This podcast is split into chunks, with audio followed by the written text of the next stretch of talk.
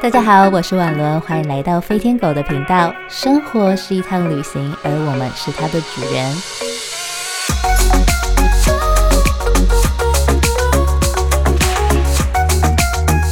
大家好，欢迎来到飞天狗的频道，我是主持人婉伦。今天啊，我们要来聊聊房地产估价这件事情。诶，大家都听过房地产估价啊，然后这个行业到底在做什么？大家只知道说年薪好像很高，然后这个国家考试很难，诶，可以说是台湾前几难考的吧。那我们今天呢，就邀请到了我们的美国房地产估价师、美国不动产估价师的 CK 来跟我们在空中分享一些这些的一些事宜哦。我们欢迎 CK。大家好，我是 CK。呃，我没有考上台湾的不动产估 价师，但是我是美国的不动产估价师。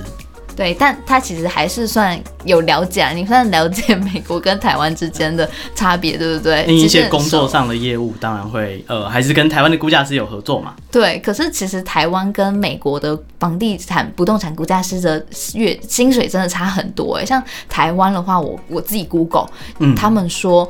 呃，台湾的房地产、不动产估价师。年薪有到一百五十万诶、可是实际上我听到有一些朋友好像没有那么好，而且他们刚出社会的时候，可能月薪才三万上下，超级惨。对，差不多，因为这个证照就像刚你刚刚说的，是非常难考的证照。那通常录取率大概在六趴左右，就是往年都是这样。然后可能有时候遇到大刀，可能那一年只有三个人录取。对，那呃，你所谓的年薪的话，我最近看到一个呃，算真才启示吧，嗯，就是它是台湾的前五大的不动产估价的事务所，是对，那呃他们开的年薪，他们要求，哎、这个我们邀请的估价师呢是，必须要有三年的工作经验。对，但是呢，呃，你说你然后说，要有估价师执照，要通过那个六趴的考试。天哪，然后呢？对，但是呢，呃，他开了好像月薪才四万一吧，就全台湾顶尖的事务所哦，哦，天然后要求要有经验，还不是说大学生、新新鲜人。我帮这一些非常优秀的知识分子哭一遍，真的太难过，因为六趴哎，那么优秀的人，而且很多人是就是一年完全不工作，就是全职考试，就是花那一年的时间，毕业以后就是像考生一样，每天就去图书馆坐着，然后认真准备，然后看函授什么，然后啊你一年的年薪全部投资下去，就换到一个月薪四万一，天哪，这非太常的惨了，严重。说不定在烧烤店努力工作，月薪都有四万一以上。呃对你那一年如果拿去累积年资，搞不好在一些其他产业你也有四万一。对啊，再加上年终，可能赚更多。对好惨，但是的确是有高薪的估价师哦，就是他们可能一个事务所，嗯呃台湾吗台湾嗯台湾，对，以台湾的情况，通常会有少数的估价师是当签证的。哦所谓签证就是有点像会计师的签证，他们的工作就是，呃，在其他估价助手或其他人做完报告之后呢，由他来签合，由他来负责。那最后最后再把这个报告送给，呃，送去给客户。对，但是签证要冒的一个风险是，如果报告出了任何问题，走入任何法律程序，嗯， 最后最后你你这是 最一个后关键最后，对你就会呃，可能被叫去法院，对，要旁听或者是有些事情，然后你也会被估价师协会惩处，嗯因为是由你签合的，所以法律上来说，这应该全部都是。整个报告都是你的心血结晶，天你哪应该尽了你应尽的义务。 天，我们需要律师朋友但目前已知，好像还没有估价师因为这样子被关的。哦，太好，但是我知道的有一个案子是台算是台湾蛮大的一个弊案，就是就是有上新闻，可能可以炒好几个月那个弊案已经发生了，然后那时候就上新闻，天哪然后就说哎、诶公务员怎么可以就是这样图利呃建商？是对，然后这个案子炒了非常的久，结果最后呢。呃，最后所有人都安全下庄，不管是收钱的公务员呢，给钱的建商呢，然后那房子也都是免费，就是也不是免我费知道了，以很低的权利 金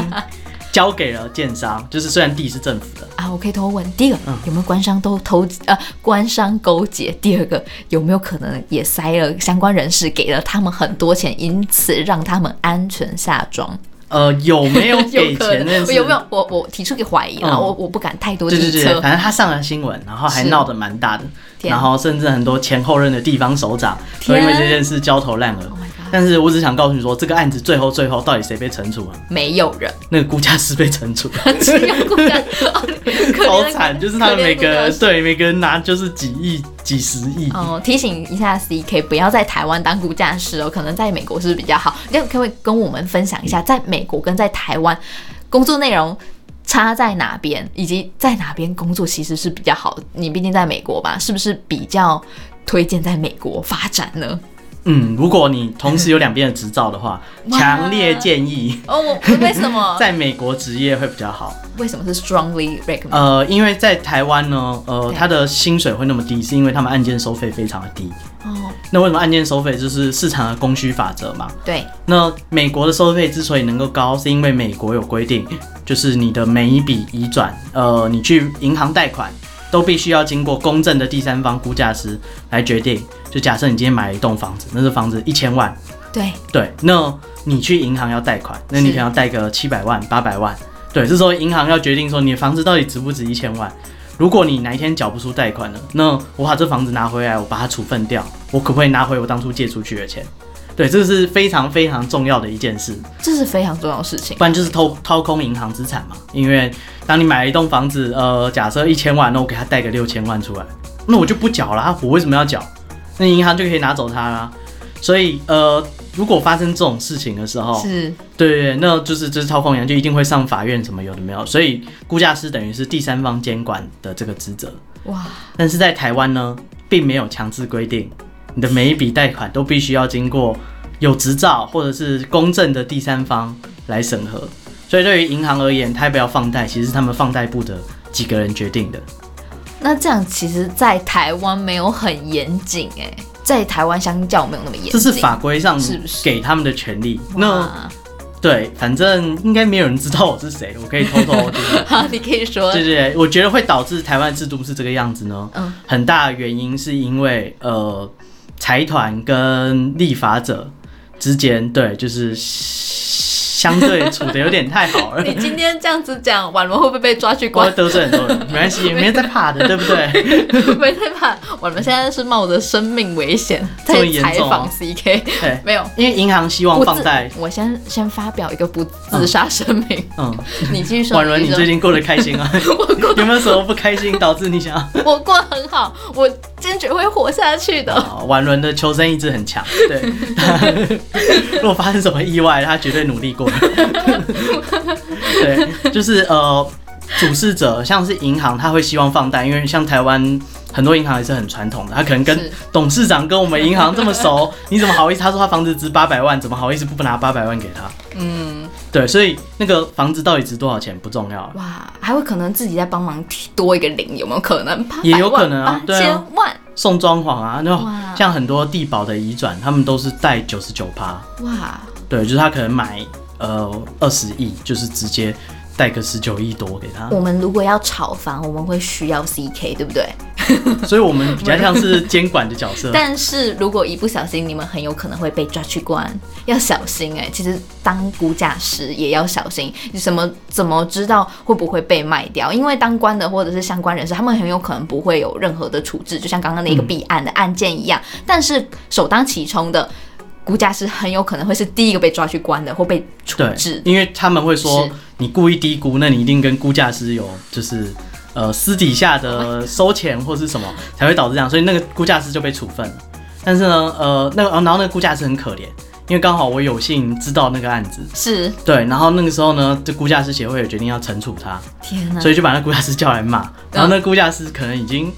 五十几岁了吧，是个很资深，因为他是签名的那个人，对，很资深啊，对。然后跟那个小学生被叫进训导处一样，啊 就是他很可怜的，嗯对，然后手头低低的，然 后手手垂下来，然后被骂，怎么笑得听大家对他的处 分你，是对他有 仇？我觉得很可怜啊，我的归 会狼啊。你怎么笑成？你怎么笑成这样？对，那他后来稍微没有那么严重的原因，他没有被抓去关啊。是，对，他后来好像就只是有惩戒而已，但惩是戒而已并不会吊销他的执照或什么好。那最关键的原因是因为他有证明，他当初做这个估价是他有做他应尽的努力，就是说我不是说老板说这个值多少钱我就说多少钱，我有自己去打过电话，或者是我去调查过市场。那你有调查，你应该会有笔记吧？嗯是你有打电话，你应该会有通联记录，你有各种记录。对他提出这些东西这，故事告诉我们，一定要一步一脚印，脚踏实地。对，或者是对人家讲什么你就先截图，对，人家打什么电话你就先录音，不然哪一天他推给你，你就有证据可以捍卫你自己。好多买几支录音笔哦， 也需要赞助吗？那录音笔的厂商请私讯婉伦的。欢迎赞助我们飞天狗频道，我们的 IG 是 Flying Stupid Dog，欢迎随时赞助，这样我们才可以给估价师一个良好的工作环境。各行各业都是，这年头就是这样。那对，还有一个问题，大家一定会很好奇，毕竟你现在在台湾嘛，然后你有时候是会在台湾，有时候会在美国，那你要怎么样跨海去接不动产的估价案件？这样怎么进行呢？嗯、通常这个产业会把案子分拆分拆成好几个部分。对，那可能接到案子的第一件事，当然在接到案子前，当然是客户先跟你说我想要这个案子，那对你们要详细确定客户有什么需要，那合约内容有什么，那是一个步骤。那当接进来以后，第一件事就是估价师应该要现场勘查，就是说我要知道这个房子值多少钱，我至少要看过它吧。对，不然他给我一个照片，或者是随便给我讲，我那里有一栋房子，谁知道那是谁的房子啊？是，我随便给你一个认真的拿那个去骗人，怎么办？你要实地勘察、哦。一定要实地那你勘在察。台湾怎么实地勘察？所以呢，我就会选美国当地我认识的估价师，哦由他去现场勘察。那他去现场勘察以后拍照给我，那我再把报告撰写出来。那我把报告交给那个估价师，我们两个都同意以后，是再共同签证。等于两个人都有签证，那的确是有看估过，那我们也真的有做过详尽的研究，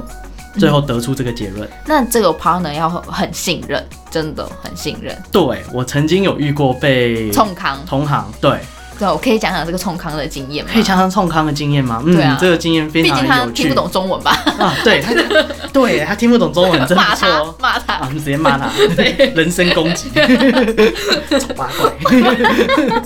那我们需要律师。对有律师赞助的朋友，也欢欢迎私讯我们粉他说专不。要白嫖我，请不要白嫖我，啊律是师吗帮姑姑。对，大家要尊重专业，还是要付钱， 不然就换律师冲康。没关系，对还有另外一个律师朋友， 哎，原本不知道。 你继续说，好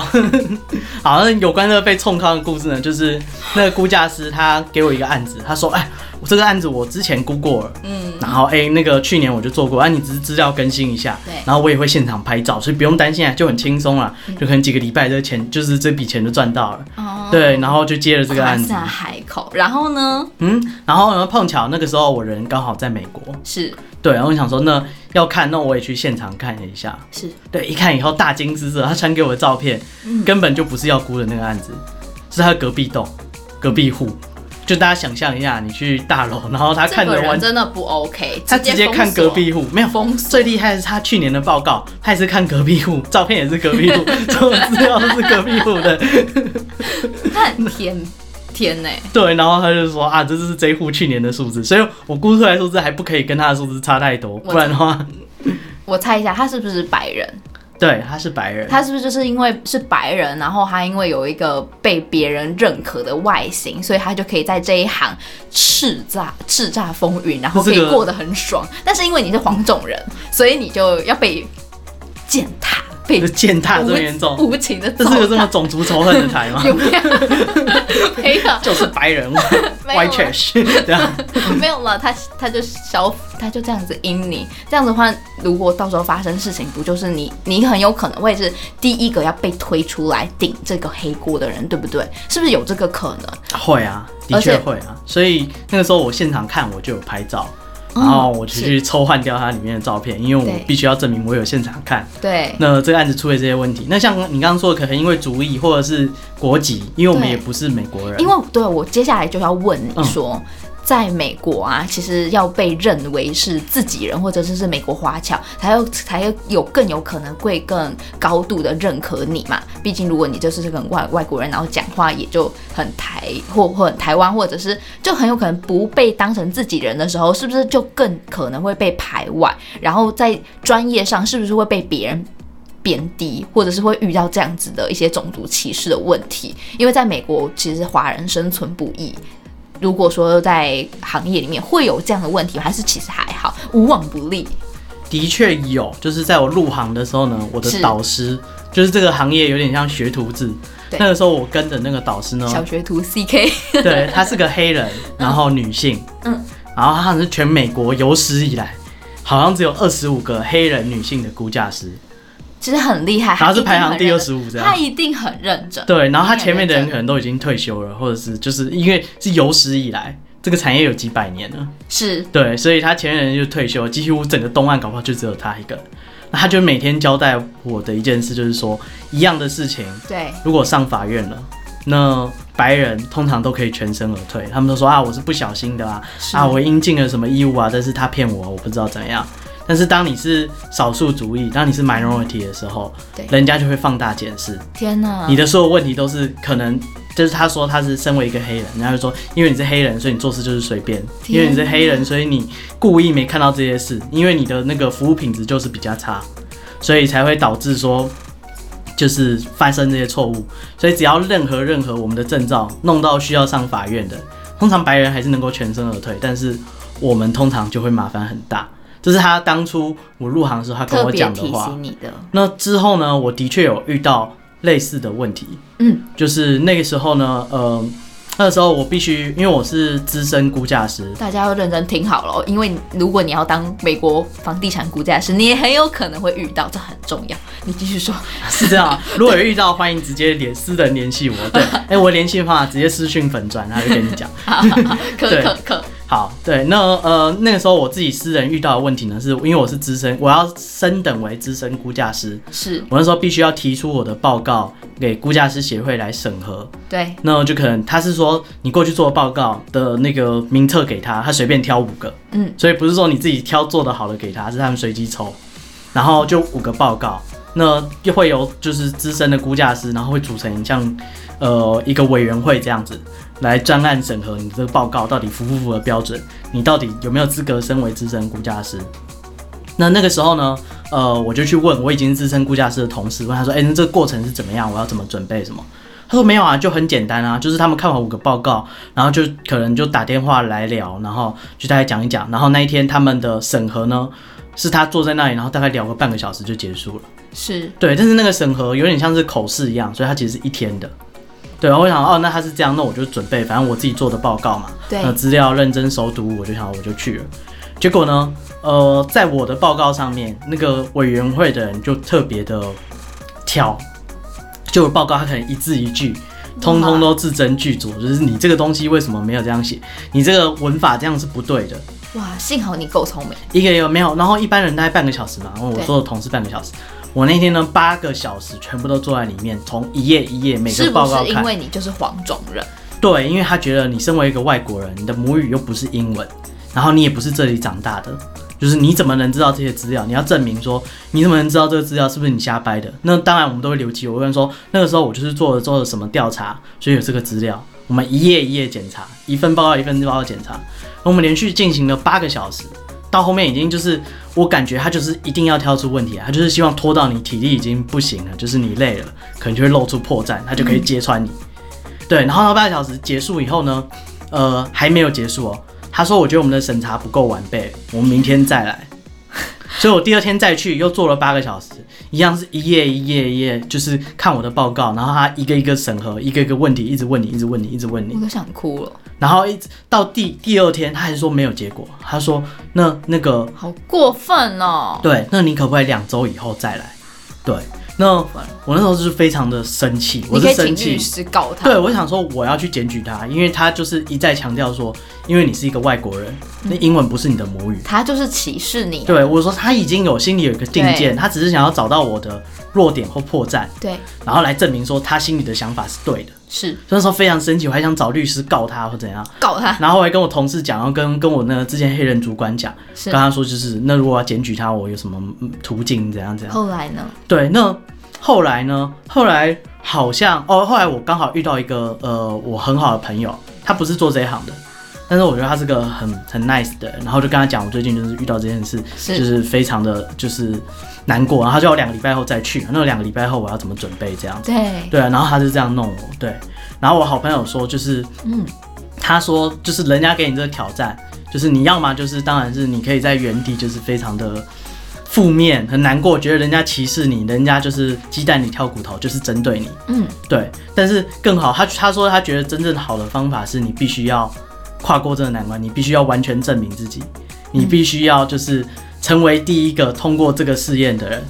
对，然后你才有资格去，呃，不管是帮助后面的人，或者是。呃，你才是真正证明天哪我要哭啊你躲起来了自己哭，就是这件事是没有意义的，没有人会在乎你哭啊。是是，对，但只有让你通过以后，你还去检举他，对，对，那这件事情才会被人家认可，就是说你在我眼你是有理中由现在的马上发光，就是发出圣母的光辉，照耀后人。但我那时候就很难过啊，因为那时候从来没有，应该很少，几乎没有没有外国人通过几那个乎事业，根本就没有外国人通过这样的试验，因为那对个产业几乎都是白人、男人，然后老人，平均通过那个那个测验的年龄好像是四十五岁左右，嗯天哪、对，然后后来我就通过了，然后你。怎么通过的？你做了哪些努力啊？天哪，其实我两个礼拜以后，我就又拿了我就是这两个礼拜接的案子去给他看，我跟他说：“哎那你今天讲那些点，那我全部都做到了。”是对，那我也觉得就是我是的确是符合资格，有这个能力来完成这个等级报告的人，所以我我觉得我有资格成为资深估价师。嗯，然后那个委员会呢，呃，后来他们又讨论了一下，是，对，然后他们就说，就是就是说说，那他们决定通过啊。对，然后还他其实他们也不是什么坏人，他也说就是很恭喜你啊。那他原因是因为我当时的年龄太小了，我嗯可能是整个东岸史上最年轻通过者。哇，年轻有为又帅气， 对，但是在当下，如果我很生气的话，那我可能或者当下就离席而去的话，我可能就不会有知道这个结果。 对，对，那我甚至你是最年轻，也没办法改啊变。他们，因为他们甚至就是他们甚至也没有跟外国人沟通过，我们这一集邀请到了最年轻有为的美国房地产估价师来我们节目只，有最年轻，有为那个是 额外最加我的再帮你加一个帅气好了，哦最年轻有为喜力米的声音， 声音要好听。那我很好奇的是说，嗯那这么优秀，就大家一定很好奇啊，要如何成为美国估价师？而且 C K 是他在美国的第一个月就考上不动产估价师的第一阶段证照，嗯对吧？对，对，你说，你说，嗯、要如何成为美国不动产估价师？对，嗯，在法律上，直接先讲法律上的要求。美国其实比台湾容易哦，哦台湾只有六趴，对不对？太难 了吧？哎，还要是呃要修过，好像要修过估价的学分，我再补充一下，他、嗯呃，我们 C K 的托福考六次，但他他其实英文很流利，但他一直都说哦没有，我英文很废，英文真的很废，他超级谦虚的。你是怎么样在种种情况，然后不断不断的让自己一关关关难过关关过？我嗯，先说完刚刚估价师的要求。美国估价师呢，要求是你要通过三门课的考试，嗯，就是你要上完课加上通过考试。那接下来就是那就是初阶的估价师执照了。那再来呢，你必须要在一个资深，也不是资深，你要在一个估价师门下，就是有点像当学徒一样，嗯，对，大概三十个月吧，三十个月总内哦共也要两千五百个小时嗯嗯嗯的实习时数，然后最后再通过一个最后的考试，那个你就有可以钱吗成为？三十个小时，有啊，有钱啊！如你就是要去被雇佣啊，就是当你拥有出街的执照以后，你就可以去求职说，你看我有出街执照，我需要的是小时数。嗯，对，那就会有人雇佣你，那压榨 你，因为你要待满嘛。你如果没待满的话，那就是就没 有意义了你，看我就说啊，就前面就是在美国被糟蹋跟蹂躏啊，所以你就不可能离职啊。所以这个是个嗯非常优秀的卖身契。买的。 可是是不是我记得啦？你是不是有嗯第一个月就曾经是被 lay off？、呃，对，对，啊然后后来又就是又去了更好的公司。嗯发呃，展先说我可以讲一下刚这一刚段说为对什么一个月考上，对，是因为我那时候已经确定了，因为我看台湾估价师产业，呃的情况是这样子，那我想试试看能不能走出一条不一样的路，所以我就试着去，你是哥伦布哎、哥伦布 CK 哥伦布是大迷路吧，他想要去印度，然后他跑到美洲去 我。说然后他还不承认他自己，那些人说没有没有，我们不是印第安人，他说不管你就是印第安人，因为印第安这里就是印度，玩轮历史不好，所以我先错，我错，你继续哦哥伦布说，很强哎、他迷路。 你说嗯，所以我那时候就确定要去美国。那在要去之前，我知道我去就是要考试，那考试的时间是这个时候。对，那我当然不要到美国再开始准备嘛。我在美国有那么多的费用，那么多的事情，你刚去还要安定下来，然后还要什么，光你要找个地方租房子，然后找家具什么，就已经是是很大一件事了。所以呢，嗯，我在台湾就已经先把他们教科书买下来，然后、哦对，先印出来，台湾先念啊，很棒哎，对啊，去那边就马上报名超前啊部，署报名就考。你考任何公职应该都会是这样吧？你应该不会是从报名成功那一刻开始念书吧？那那个是我啊，是吗？ 没有我我念书的方式就是。我我念书的方式就是，呃，先去报名考试以后，嗯然后在这之前，我会找几个大神，然后抱佛脚，嗯然后那个抱那个大神都很厉害，大神通常都是比这个补习班的老师还还要要强，强嗯所以他们就很快可以抓住重点，那、一个礼拜完胜，然后考上很好的成绩。我都我觉得我有点，我觉得我有点就是喜欢喜欢超捷径，这、啊，这超不是捷径啊，这这不是是好，这是对的啊，这是正确的事啊。因为有时候自己念会常迷路，就是会走哥伦布迷路迷线，迷 路，就是我不知道 不会啊怎么哥伦布念很呢、棒啊 没有， 他说不管你们就是印度我人。念乱七八糟，我念乱七八，没有没有。我要对那那很好奇说，呃，拉回来，在研讨会上又要如何 networking 这些业界人士啊，而且你要怎么样在美国慢慢建立出自己的专业以及人脉，这很重要哎、嗯这个我觉得这个是台湾人比较不知道，因为我们台湾的训练没有这样，嗯，就是你干怎哪么一行，训练的天，就是当你刚进去的时候，你就是个菜鸟啊，你就是公司打杂的啊， 台湾啦、是，对，所以台湾并不会有这个训练，但是美国蛮强调 networking，其实台湾也有 networking，只是我们并不会跟你说这件事情很重要。对对，那 networking 就是大家想象的嘛，就是建立人脉这件事。他对想的可能是很油，就是什么我要去参加很多的各种呃会议啊，或是蹭蹭别人的什么活动啊，然后去认识大咖，跟他合照，然后还要比赞这样。没有， 你继续说，对我觉得 networking 并不太像是这样子。对，我先说为什么 networking 很重要。哎、嗯先讲很重要听，听再告诉你说要怎么做，好这这才是正确的流马上我做程。笔记，做笔记，婉伦做笔记，你对对说对，不然不是啊，不然老师跟你说数学很重要，但是没有跟你讲为什么，嗯你 老师请你就说，忘记老了。师请说对哦，J.K. 老师是你那说，我觉得 networking 比较像是它降低了呃资讯不透明的成本，对，就是说呃举例来讲，假设你最近你家需要装潢，你需要一个装潢师傅，对对，那你你会做什么事情？你可能就是上网 Google。对对，但是假设你有一个朋友，你一个好朋友，他爸爸就是装潢师傅，嗯，你会不会超级信任他？是，即使你可能根本没跟他爸合作过，对，为什么？那是因为建立在，因为你们是透过你的好朋友，那你觉得你好朋友也是个不错的人，好像可靠啊，他爸看起来也是就是个可靠的人，所以当然优先给他爸机会。一定对，但是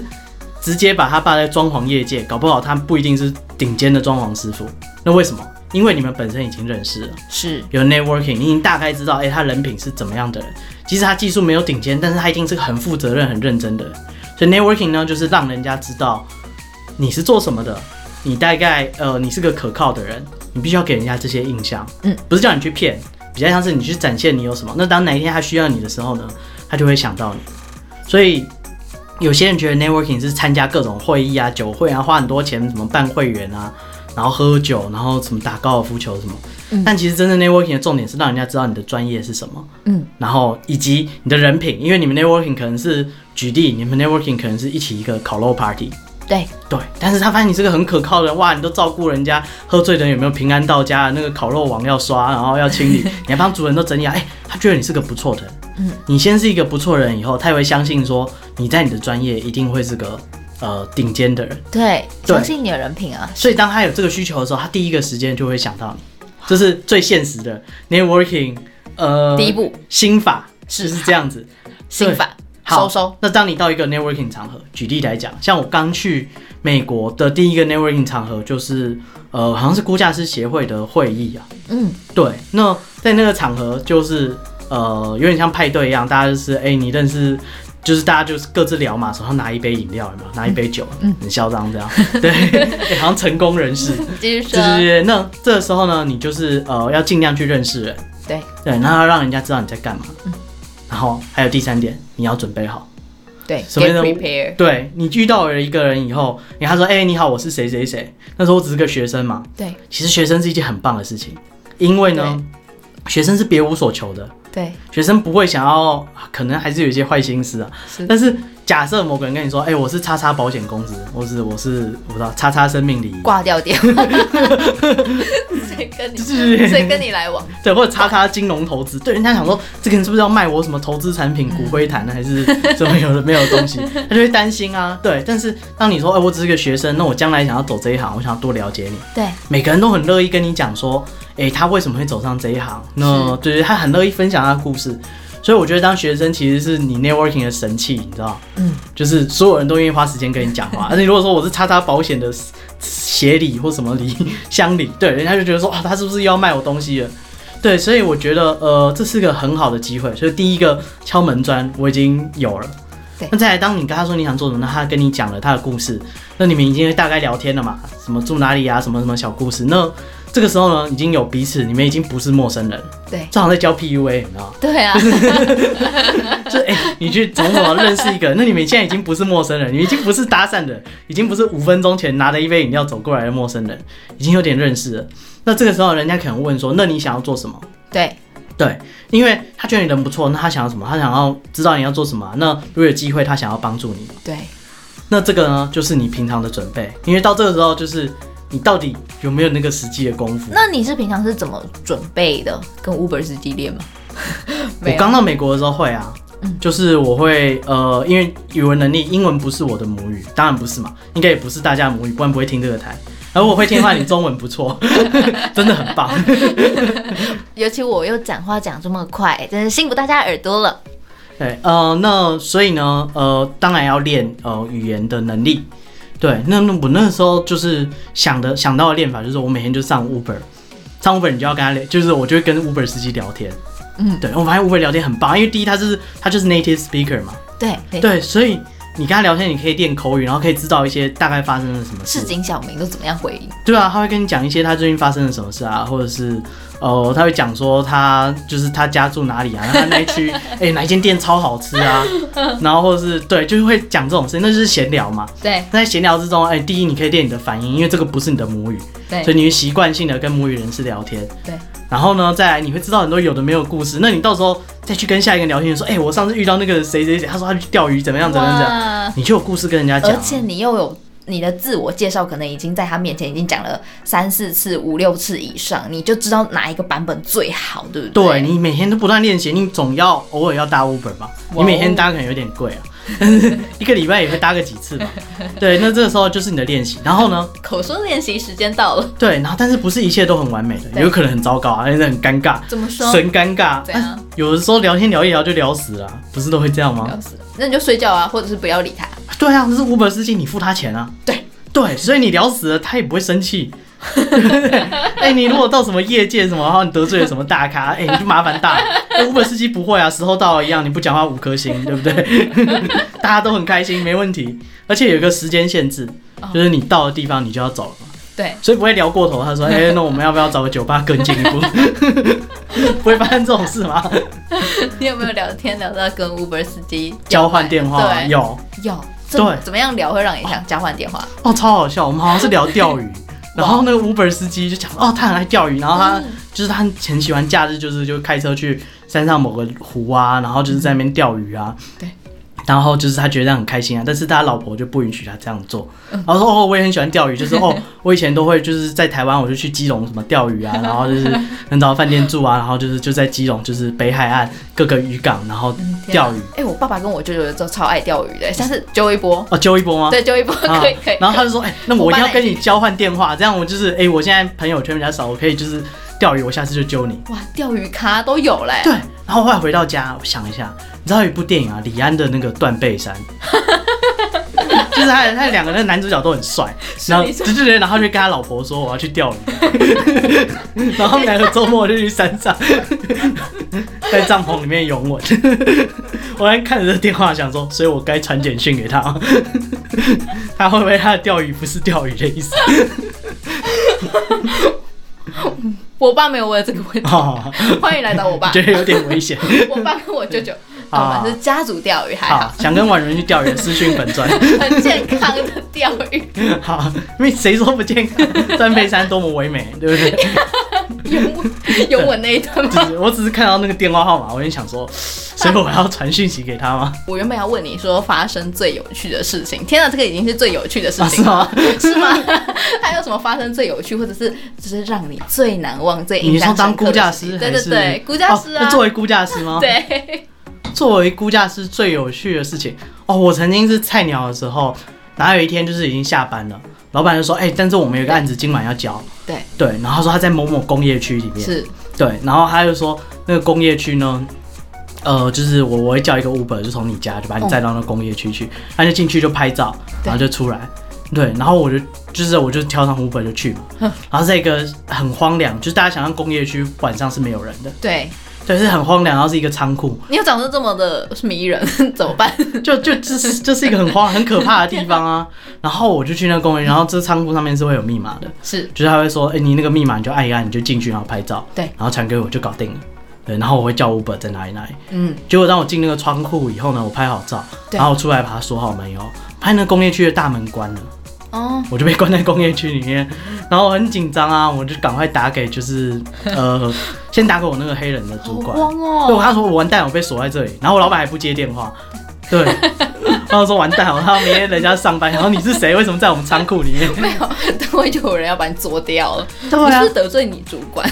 哦 我不知道啊，然后对，然后就是我我主管就很生气，他打电话骂那个老板，跟他说对就是你为什么叫人家晚上拍拍那个照，然后现在他被锁在那里了，怎么办？然后然后老那主管那老板很不负责任，他就说那我我想你可能就必须要他自是不是己白人？对，他是白人，对，想办法自己翻窗户或什么，想办法出来。对，然后我就被关在里面，关了很久很久很久你很久真，的是被白人欺负哎、然后很晚我才记得好像。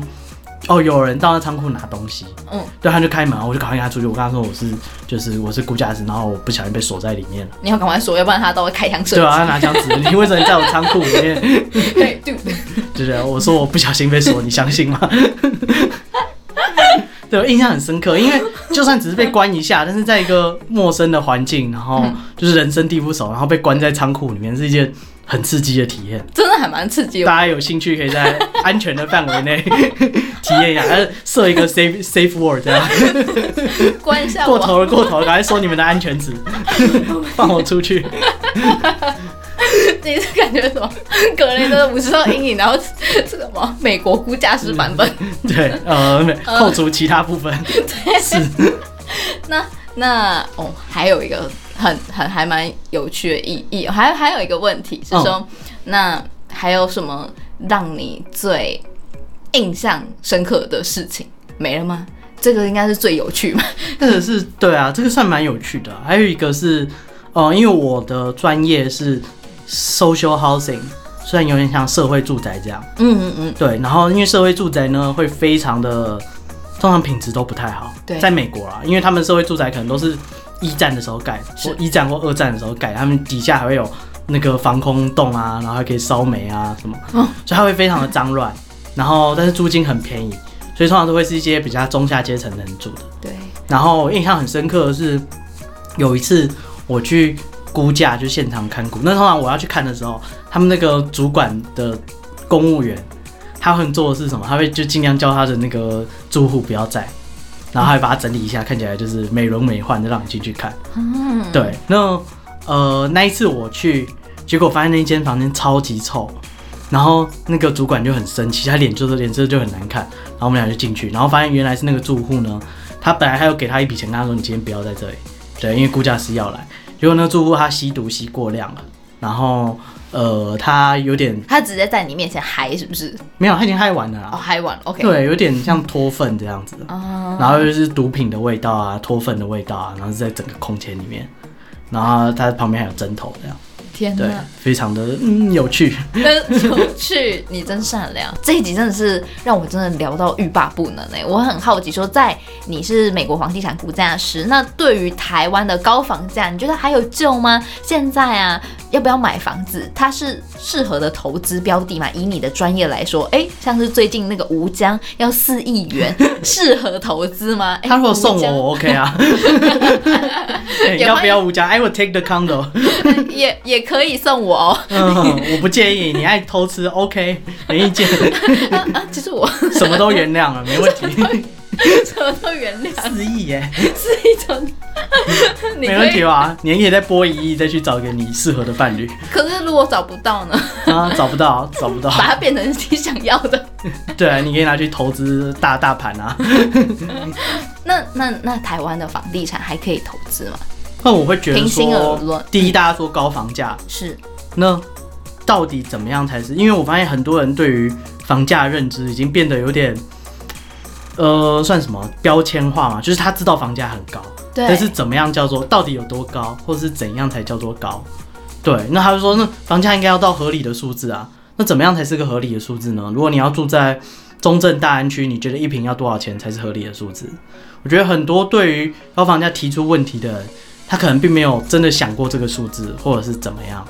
哎，那我觉得合理的数字应该要是我自己啦，一家之言。对，这个没有写过任何论文，请大家不要追杀我。好，你哦我说自己觉得合理的数字应该是在这个地方工作的人，他在工作一段期间以后，应该要住得起这里。哦嗯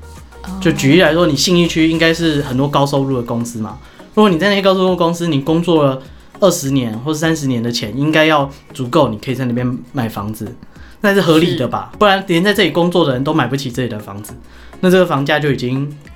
呃超出那个范围了。对，但是台湾的高房价的问题，我觉得比较还是供需的问题，就是事实上大家都想要住在很方便的地方，大家都想住在捷运沿线，都对想要往可能东区啊，或是大安区、信义区塞。对，那我会觉得说，